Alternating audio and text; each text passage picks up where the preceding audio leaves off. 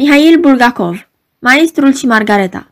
Capitolul 17 O zi agitată. Vineri dimineață, adică a doua zi după blestematul spectacol, întregul personal de la varietăți, contabilul Vasili Stepanovici Lastochin, doi funcționari, trei dactilografe, ambele casierițe, plasatorii și femeile de serviciu, într-un cuvânt, toți cei prezenți, în loc să-și vadă de treabă la posturile lor, ședeau pe pervazurile ferestrelor dinspre strada Sadovaia și se uitau la cele ce se petreceau în preajma teatrului. Acolo se înghesuiau, pe două rânduri, o coadă de câteva mii de persoane. Vârful acestei cozi se pierdea în piața Kudrinskaya. În capul ei stăteau vreo 20 de speculanți de bilete, prea bine cunoscuți în lumea teatrală din Moscova. Cei care stăteau la coadă erau teribil de impacientați, atrăgând atenția trecătorilor ce se scurgeau grăbiți prin fața teatrului și comentând povestirile pasionante despre nemai văzutul program de magie neagră din ajun. Aceste povestiri îl tulburară nespus pe contabilul Vasili Stepanovici, care nu asistase la reprezentație. Plasatorii povesteau fel și fel de bazaconii. De pildă că, la terminarea celebrului spectacol, unele cetățene ar fi alergat în ținută indecentă pe stradă, precum și altele de felul ăsta. Vasili Stepanovici, om modest și potolit, clipea doar din ochi, ascultând relatarea acestor minuni și nu știa deloc ce anume să întreprindă. De făcut, trebuia să facă ceva.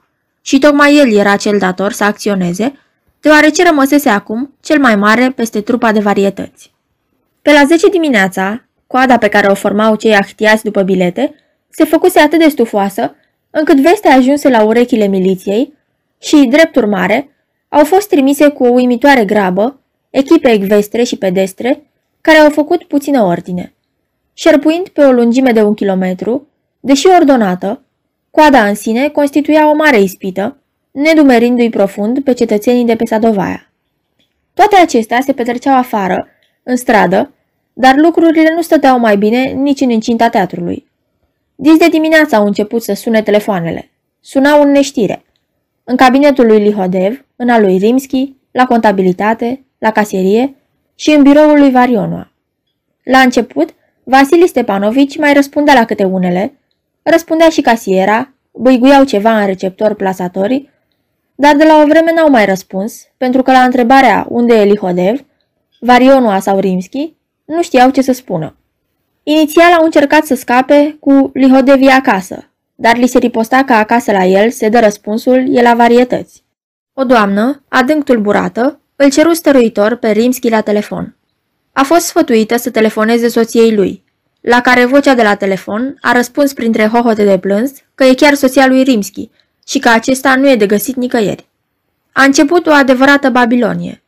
O femeie de serviciu apucase să povestească tuturor că, intrând în biroul directorului financiar, găsise ușa vraiște, lumina aprinsă, geamul dinspre grădină spart, un fotoliu răsturnat, iar în încăpere nimeni. După ora 10, dădu buzna în teatru doamna Rimski. Plângea în hohote, frângându-și mâinile.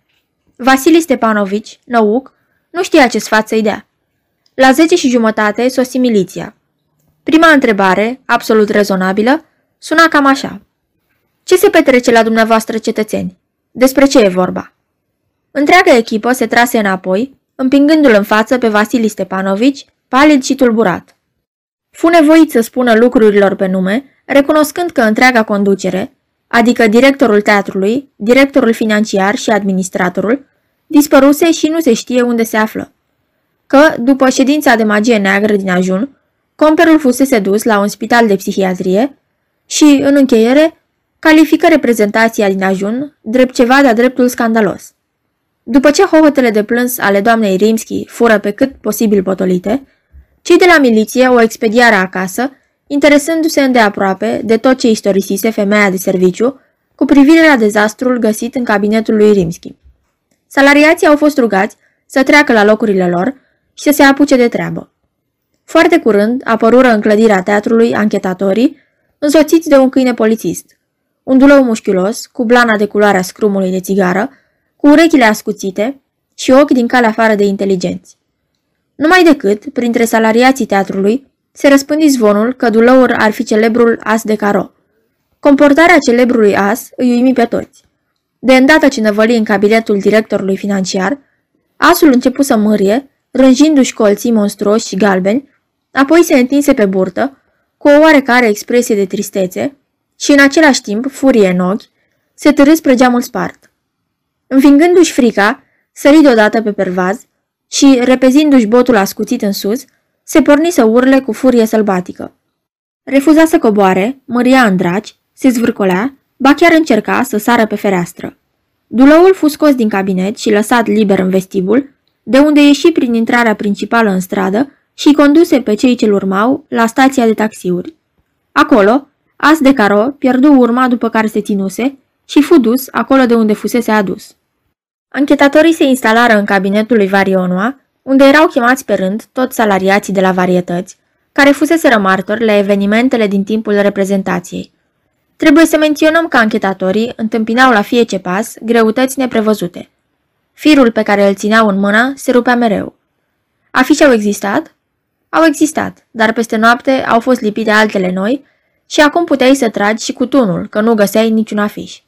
De unde a apăruse magul ăsta? Cine îl cunoaște? Cu alte cuvinte, fusese încheiat un contract cu el?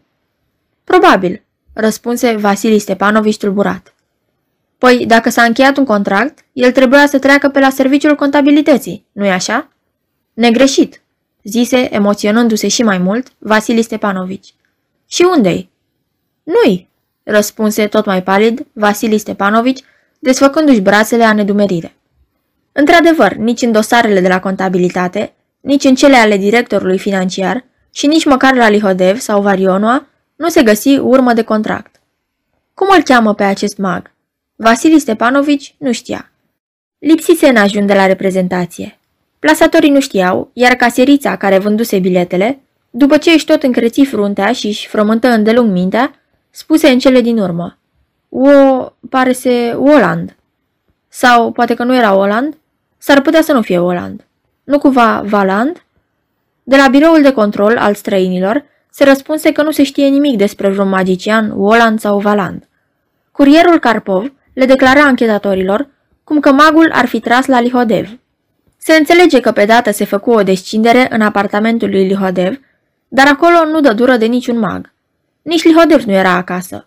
Grunia, femeia de serviciu, lipsea și ea și nimeni nu știa unde plecase. Nicanor Ivanovici, președintele comitetului de bloc, nu era nici el de găsit. Tot așa și Prolejnev. Se petrecea ceva absolut uluitor. Dispăruse toată conducerea teatrului. În ajun avusese loc un spectacol ciudat și scandalos, dar cine îl jucase și cine pusese totul la cale nu se știa. Între timp, acele ceasornicelor se apropiau de amiază, ora când trebuia să se deschidă casa de bilete. Dar despre așa ceva, bineînțeles, nici nu putea fi vorba.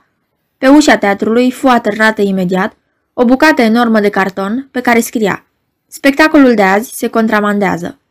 Oamenii care făceau coadă, îndeosebi cei din față, începură să se agite, dar după un timp se potoliră și coada porni să se destrame, așa că peste vreo oră nu mai rămăsese nici urmă din trânsa pe Sadovaia. Anchetatorii plecară pentru a-și continua ancheta în altă parte, salariații, în afara celor de serviciu, au fost lăsați să plece și ei, iar ușile teatrului au fost încuiate. Contabilul Vasili Stepanovici avea două sarcini urgente. În primul rând, trebuia să se ducă la Comisia de Spectacole și Serbări Distractive spre a prezenta raportul referitor la evenimentele din ajun și, în al doilea rând, să treacă pe la sectorul financiar pentru spectacole ca să predea încasările din ajun, 21.711 ruble.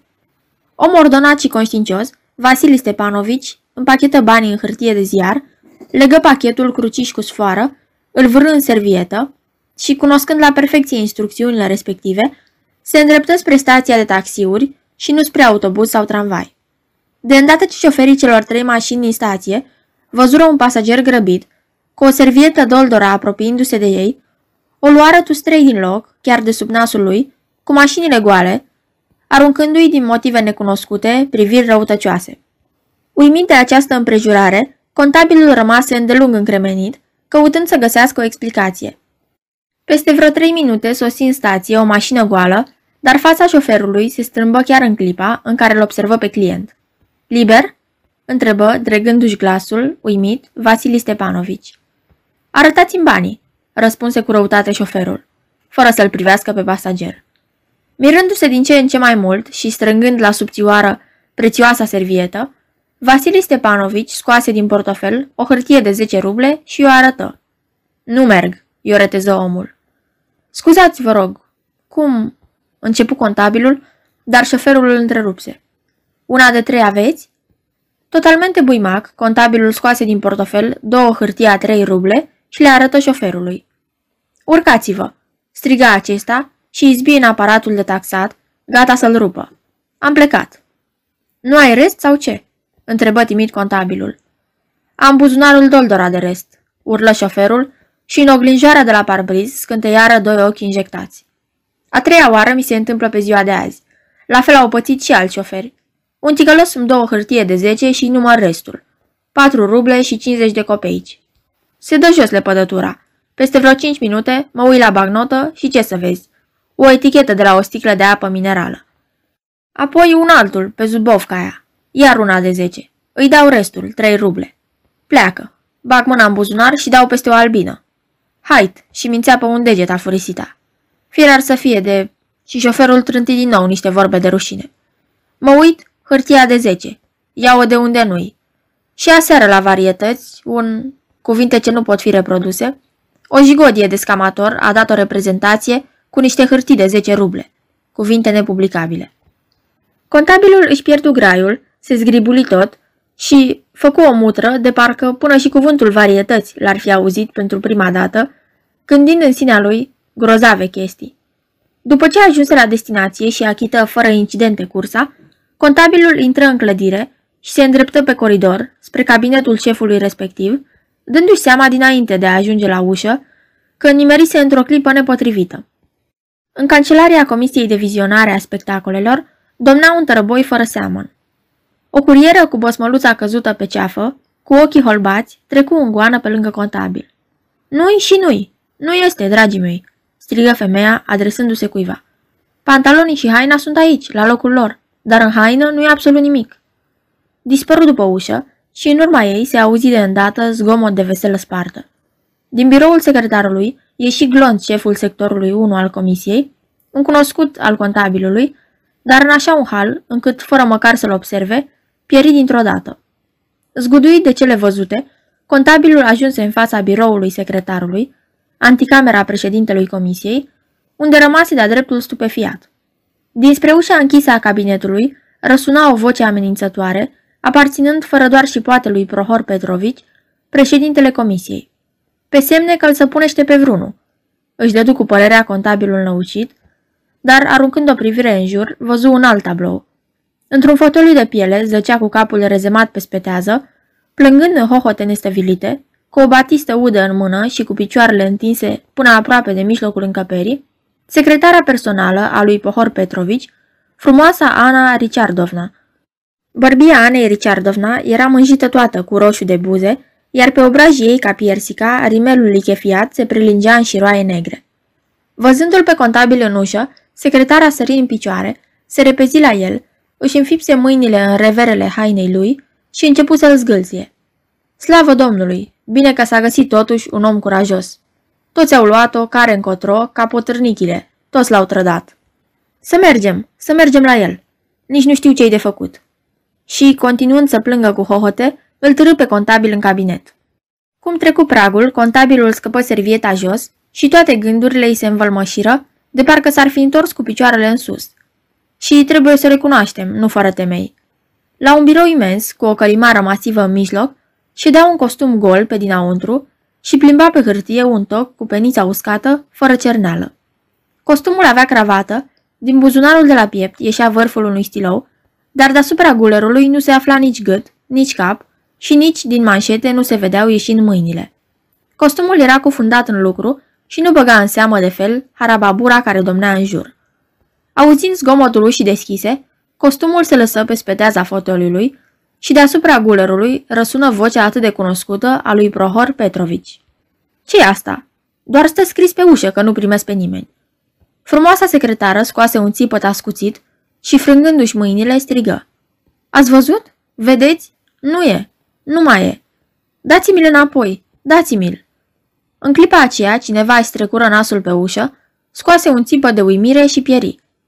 Contabilul simți cum îi tremură picioarele, se așeză pe marginea unui scaun, fără să scape din vedere să-și ridice servieta. Sopăind în jurul contabilului, Ana Richardovna se agăță de haina lui, vociferând. Totdeauna îl opream când drăcuia. Iată unde a ajuns drăcuind. Deodată, frumoasa se repezi la birou și cu o voce muzicală, duioasă, deși puțin cam nazală din cauza plânsului, exclamă. Proșa, unde ești? Pe cine iei dumneata cu proșa? Se informă cu aroganță costumul, înfundându-se și mai mult în fotoliu. Nu mă recunoaște. Pe mine, vă dați seama. Se puse iar pe bocit secretara. Te rog să încetezi cu plânsul la mine în cabinet. Se răsti de data aceasta înfuriat de-a binelea, irascibilul costum în dungi și trase cu mâneca spre el un set nou de hârtii, cu intenția vădită de a pune rezoluții pe ele. Nu, nu sunt în stare să văd așa ceva. E peste puterile mele. Răgni Ana Richardovna, ieșind ca vântul din cabinet. Contabilul se năpusti și el în urma ei. Închipuiți-vă, povestea secretara, tremurând toată de tulburare și înfigându-și din nou mâinile în mâneca hainei contabilului. Stăteam la biroul meu și deodată intră un motan. Negru, voinic, o namilă, cât un hipopotam. Natural, am strigat la el. Zât! Motanul o șterse, dar în locul lui intră un grăsan, tot cu mutră de motan și îmi spune.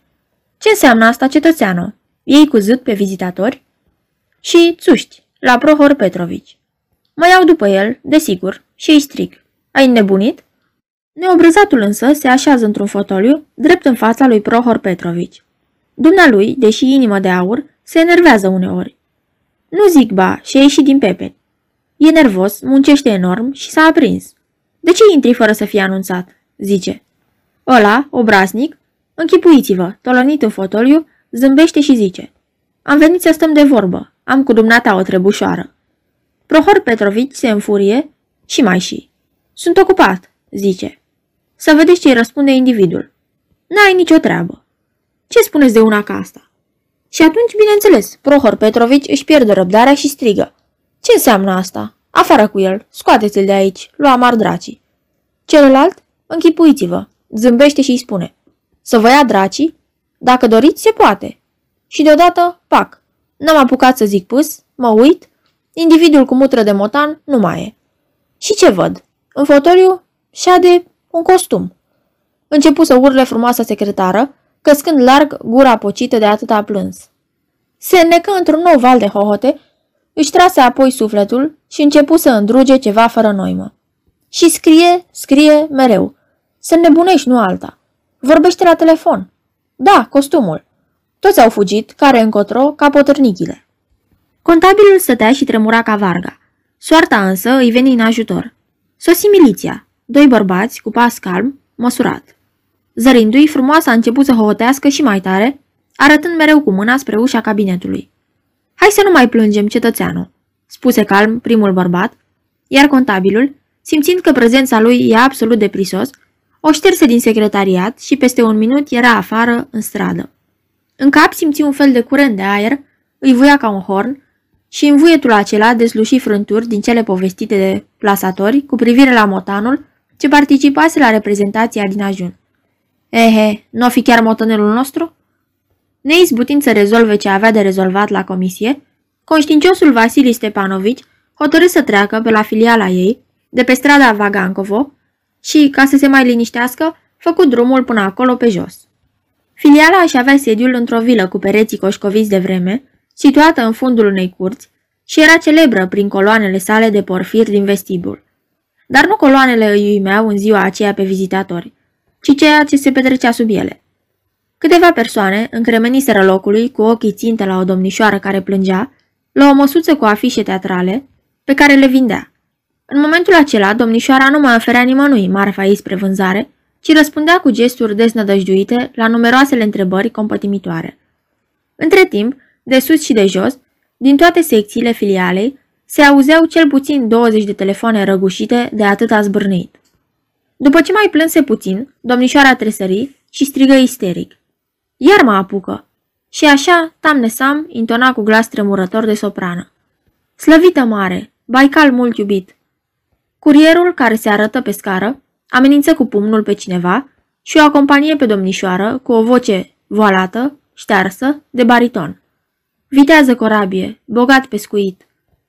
La vocea curierului se alăturară și alte voci, mai îndepărtate. Corul se amplifică, prinse puteri, și în cele din urmă, melodia vui în toate colțurile filialei. În camera de alături, numărul 6, biroul secției de calculație și revizie, se distingea îndeosebi o voce de bas, profundă și cam răgușită. Hei, colo, la vâsle! Mai cu inimă, frate!" urla curierul pe scară. Lacrimile și răiau pe obrajii fetei, încerca să strângă din dinți, dar gura ei se deschidea de la sine și ea continua să cânte cu o octavă mai sus decât curierul. De peste deal era voinicul. Pe vizitatorii amuțiți îi uluia faptul că toți coriștii, deși răspândiți în diferite colțuri ale filialei, cântau foarte armonios, ca și când întregul cor ar fi stat strâns unit, cu ochii țintă la un dirijor invizibil. Trecătorii de pe stradă se opreau lângă grilaj, uimiți de veselia din filială. Odată cu sfârșitul primului cuplet, cântecul amuții brusc, ca la semnul unei baghete. Curierul trase încet o sudalmă și dispăru. Apoi, pe intrarea principală, își făcu apariția un cetățean, într-un pardesiu de sub care ieșeau poalele unui halat alb. Îl însoțea un milițian. Luați măsuri, domnule doctor, vă implor!" strigă isteric tânăra de la măsuță. Pe palierul scării dădu busna secretarul filialei, care, mort se vede, de rușine, și fustăcit la culme, rosti bâlbâindu-se.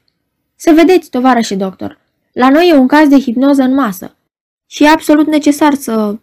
Nu termină fraza, ci, înnecându-se cu propriile ei cuvinte, intonă deodată cu voce de tenor. Șilca și Nercinscul.